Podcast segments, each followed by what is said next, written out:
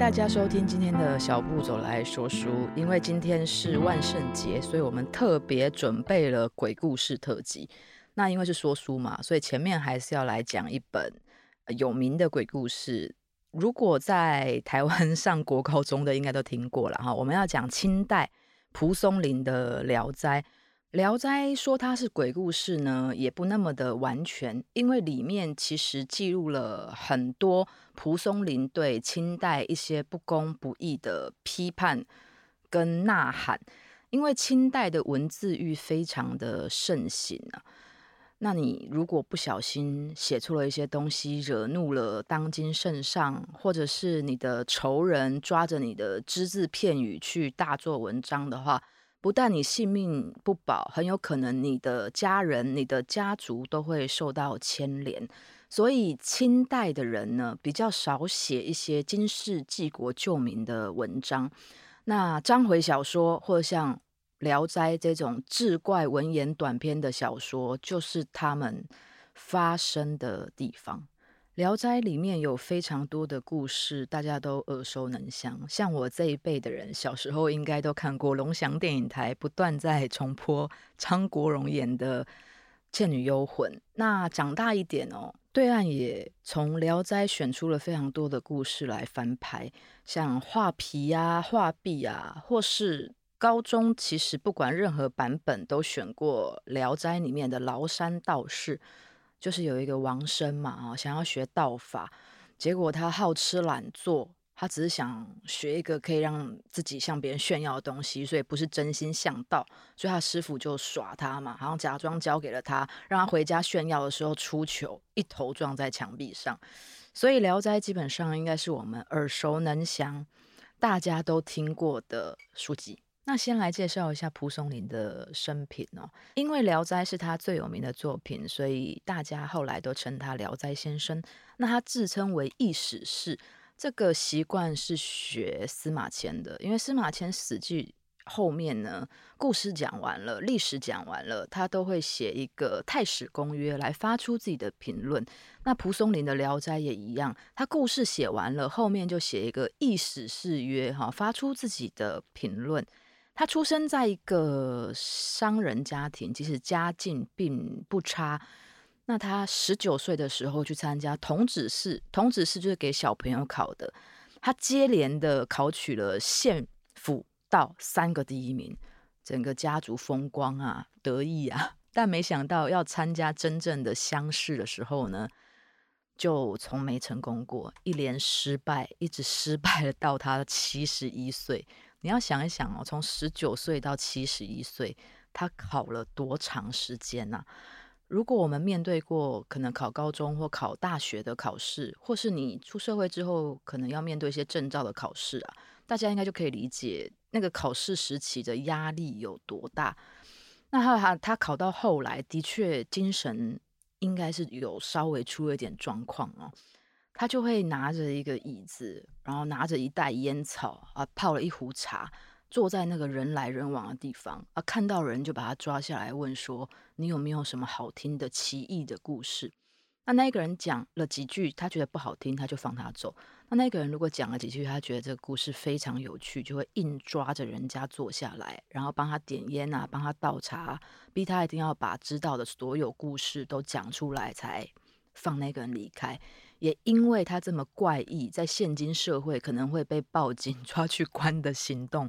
造就了他《聊斋》故事的多元跟丰富。我们刚刚说了嘛，啊，《聊斋》不见得只是鬼故事这么简单，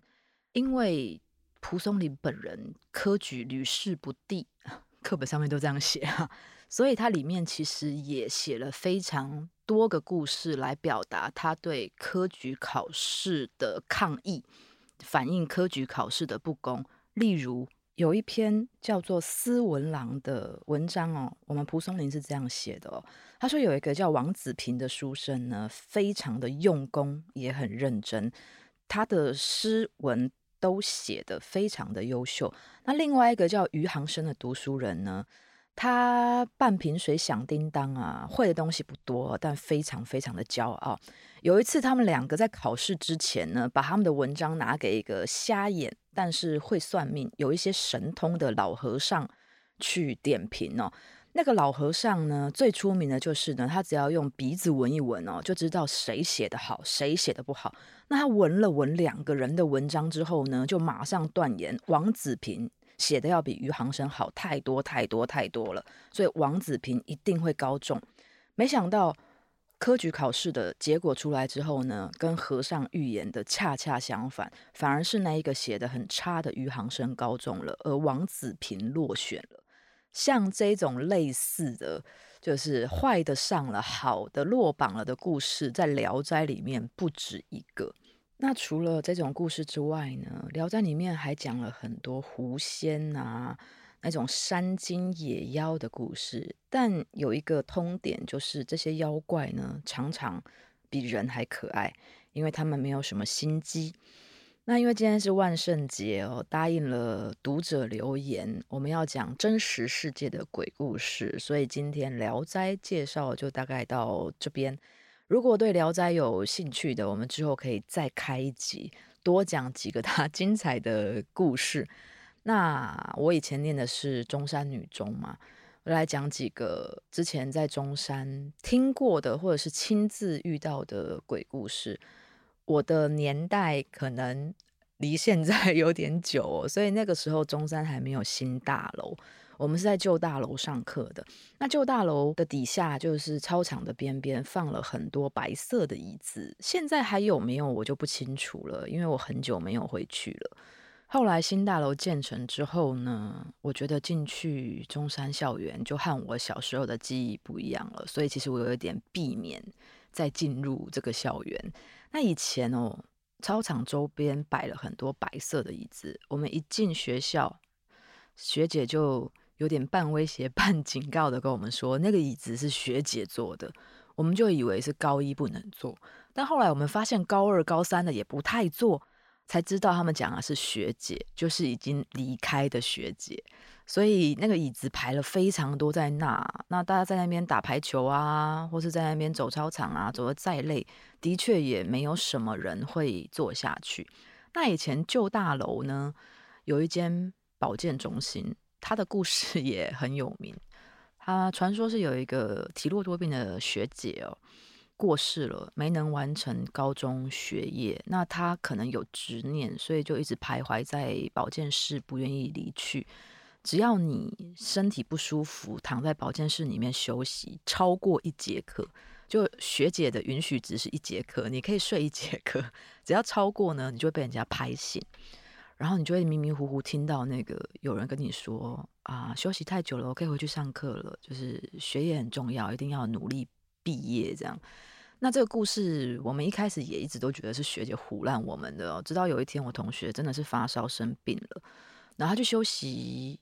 一两节课之后，就哭着跑回来，然后就跟我们说他真的遇到学姐了。那我在中山这三年，就是都没有看过这种奇奇怪怪的事情啦。那我也不知道他们讲的是真的假的。但我印象最深刻，我最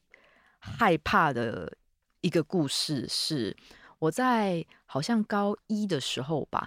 那个时候礼堂前面的排球场，现在有没有改建我也不知道。有一个很奇怪的凸起来的那种白色的小门，那打开来往下走，地下室其实是乐仪队放乐器的那种小房间。那有一天呢，已经十一点十二点了，家长就打电话到教官室，打电话到那个。警卫室说，他的女儿都没有回家，练仪队也不应该练得这么晚。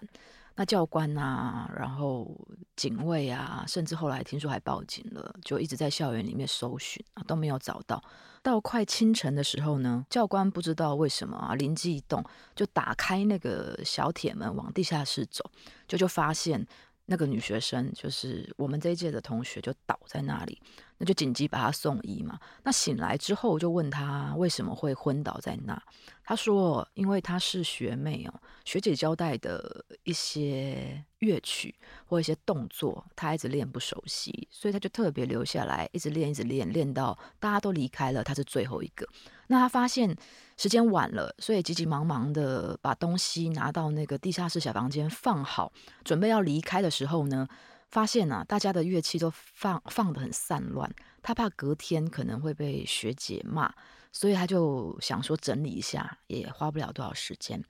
结果他在整理的时候呢，忽然听到背后有一个声音跟他说：“学妹，很晚喽，快点回家吧。”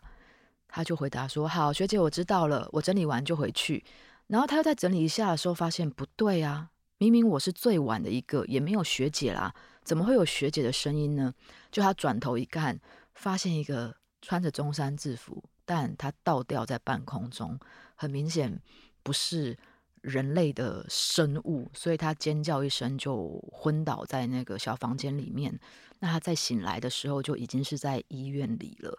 那这件事情当时我记得我们高一的时候，嗯，沸沸扬扬啊，因为你知道吗？学校没有秘密，更何况是女校，所以大家就非常害怕啊。经过那个排球场上的时候，还要特别就是绕过那个小铁门，不敢踩上去。那天我听完这个故事哦，晚上我去补习班的时候，我跟另外一个中山的同学就很害怕的把这个故事跟一个建中后来读理组的 男同学讲了。他听完之后呢，非常认真，然后非常严肃的问我们说：“中山的制服不是白衣黑裙吗？”我们说：“对呀。”他说：“那如果学姐倒掉的话，裙子不是会整个倒过来盖住她的脸？所以学妹是被她的内裤吓到了吗？”那个男生问完我们之后呢，这个故事就瞬间不可怕了。然后我后来想到这件事情呢，我都忽然可以理解为什么可能 PTT 或 d c a r 上面呢，会有很多男生不理解他们为什么追不到女朋友，这个就是原因。各位哥哥。好，那不知道各位的学校啊，或是公司啊，或者自己的人生中有没有遇过一些奇怪的故事？有都可以留言跟我们分享。那我想要回复一下我昨天在 Apple Podcast 上面看到的一个留言哦，他写说他是我以前的学生，然后他现在已经在读大学的外文系了。那过了这么多年，他说他有时候哈，不管是遭遇人生挫折，或者是开心的时候啊，想到以前我上课的内容，他就觉得很有趣，觉得很想要再听听我讲话。这样，其实我看到这个留言，非常非常非常的欣慰跟开心，因为很多时候学生的回馈也是我继续走下去的动力。上过我课的人应该就知道，我不是那么可能大家印象中传统的国文老师。我从小就很讨厌背东西，我也很讨厌抄东西，所以我几乎都不教学生背东西跟抄东西。我觉得国文就是一种理解，它是一种语文的逻辑，很多时候是背不起来了。当你理解了之后，它自然而然的就会印在你的脑海里面。那当然，一路走来，我也遭受了很多质疑嘛。那有时候我自己也会质疑我自己。我最害怕的一件事情，不是没有工作，而是我害怕我没办法帮助学生，我不能成为他们的助力，反而成为他们的阻力哦。我从小就不是一个很认真读书的人哦，只是我考试的时候运气都蛮好的。所以，当我看到台下这么多热烈的眼神，然后他们这么的认真跟努力，想要。完成他们人生中的一个目标的时候呢，我是真心的很想要帮助他们，以比较简单跟轻松的方式。那这几个月我自己也遭受了很多波折，我也一直在怀疑我是不是做错了一些事情哦，在教学方面。但看到这则留言呢，我谢谢你啊，你让我又有动力，可能再多教几年。我上课的时候，在还没有 COVID-19 之前，我每个礼拜会去看一部电影。我可能一开始就跟学生讲讲我这礼拜看的电影啊，或是我这礼拜看了什么书啊。我希望他们以后可能在人生的路途当中啊，不管是遇到了一些波折或一些什么事情哦，想到我以前讲的书或电影，拿起来看一看，觉得自己被人家理解了，就又有力气可以再多走几步了。那你的留言，谢谢哦，让我知道了我这几年的坚持其实是有那么一点点的效力的。那如果各位听众还有什么回馈的话，也都欢迎留言或者是私讯我，我的 IG 粉砖或是我的 FB 粉砖，只要你们 Google 小步走或小步走来说书，应该都会有啊。那谢谢各位大德今天的收听，希望各位大德可以呼叫亲朋好友一起来下载订阅五星好评，下礼拜见，拜拜。